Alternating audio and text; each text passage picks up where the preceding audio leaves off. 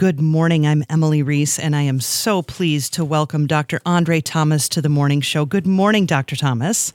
Good morning. So glad to have you here, and you are basically a, a legend, no less than a legend in the world of choral music. You laugh, but it's that. true. Come on. I've been around for a while. yes, indeed. And you've written just dozens of choral works, and you are going to premiere here in the Midwest your Mass this weekend with VocalEssence. Will you tell us about that show? Well, I'm excited about, well, first of all, excited to do the Mass again. We're going to do it with a different orchestration than it premiered with. We're doing it with a uh, chamber orchestration because of the size of the church and the facility. Okay. So we needed to bring back the orchestra just a little bit. Um, but it's an exciting work. Um, the two soloists coming in to sing, singing the Mass and, and all the rest of the program are uh, the Guanda Nobles uh, who I've used a lot. Um, she sung with San Francisco. Wynton has used her a lot in the Abyssinian Mass, etc. Mm. And Christian Mark Gibbs, the tenor, and he just currently got out of being at the Met at the Porgy and Bess uh, Oh. uh, production. So these are two wonderful singers that are going to bring a whole lot of uh, excitement and and some operaticness and some soul and and some just downright gospel singing as they sing as well. So Mhm. very exciting performance. Now, what would you say is unique about this Mass? Well, it reflects me. um, it, it reflects a lot of things. The opening movement, for instance, the Kyrie, is the only part of the, the Mass uh, text that we use uh, the actual Latin, the three lines of Latin, Kyrie eleison, Christe eleison, and Kyrie eleison. Lord have mercy, Christ have mercy, Lord have mercy. Mhm. But I intersperse that with my love of the spiritual. So in that uh, is incorporated, sinner, please don't let this harvest pass. Mm. Um, and it's it's very very very powerful. Um, then the Gloria, we we get the angels boogieing in heaven. I mean, Yes. things, things are happening, and these angels are rocking with some rhythm. And hopefully, we're going to get VocalEssence to rocking and singing and clapping and all those good things that good Lutherans are going to learn to do. and so. Uh, that's the Gloria. The Credo uh, reflects uh, a, a, a very uh, different approach to the Credo.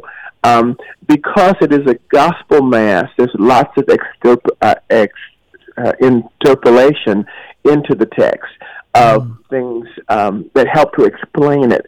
For instance, in the Sanctus, rather than just using just the Holy, Holy, Holy Lord God of hosts, we tell the whole story about what what Daniel was seeing when he looked up in heaven. He saw uh, in heaven he saw the cherubim and the seraphim, and they were around the altar saying, "Holy, holy, holy." And so you see that. Um, my classical involvement is involved in the Sanctus too, because you hear quartal harmony. Because I love Poulenc, so Mhm. there's some quartal harmony there. And then we get to the Lamb of God, um, which um, you know, there are a couple of chords that are reminiscent of Thomas Whitfield, if you know that gospel artist Sure. and then it then it gets into church. Um, the Lamb is worthy, and it just goes on. Um, that's the mass. Uh, Okay. Also, in the program, um, the rest of the program is inspired by a program done years ago in honor of Jessye Norman. the last time uh, the Met did Porgy and Bess, and of course it was Jessye Norman and and Kathleen Battle. Mm. And um, the opening is, is is straight from that program called "In That Great Getting Up Morning." It's a concert version that just roars for those two sopranos, but we'll have a tenor and a soprano doing it. Um, you know, things like "Scandalize My Name," um, "Swing Low, Sweet Chariot," Negwanda will sing uh, "My." Uh, my Lord, what a morning. Um, there all kinds of things. And then it closes the first half with a piece that was written for me for the tribute concert uh, until I reach my home.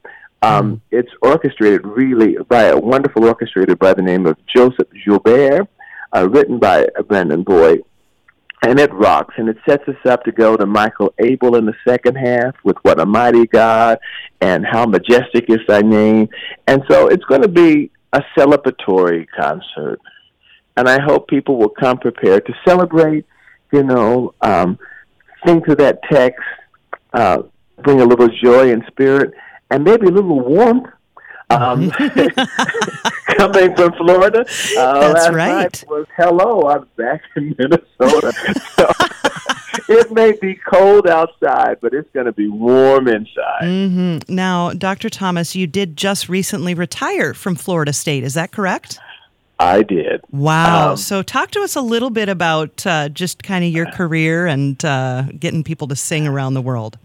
Well, you know, I, I've been doing that since I came home from church at four years old, banging on that toy piano and pretending I was in church conducting the choir, and and I'm still banging on that piano, and I'm still waving my hands. Love it. It just happens to be all over the world. Uh, from South Africa to Namibia, through uh, Brazil, through all the Scandinavian countries, most of Europe, you know, and of course throughout the United States, we mm-hmm. yeah, we have all state choirs, and so are the 50 all state choir, 50 states.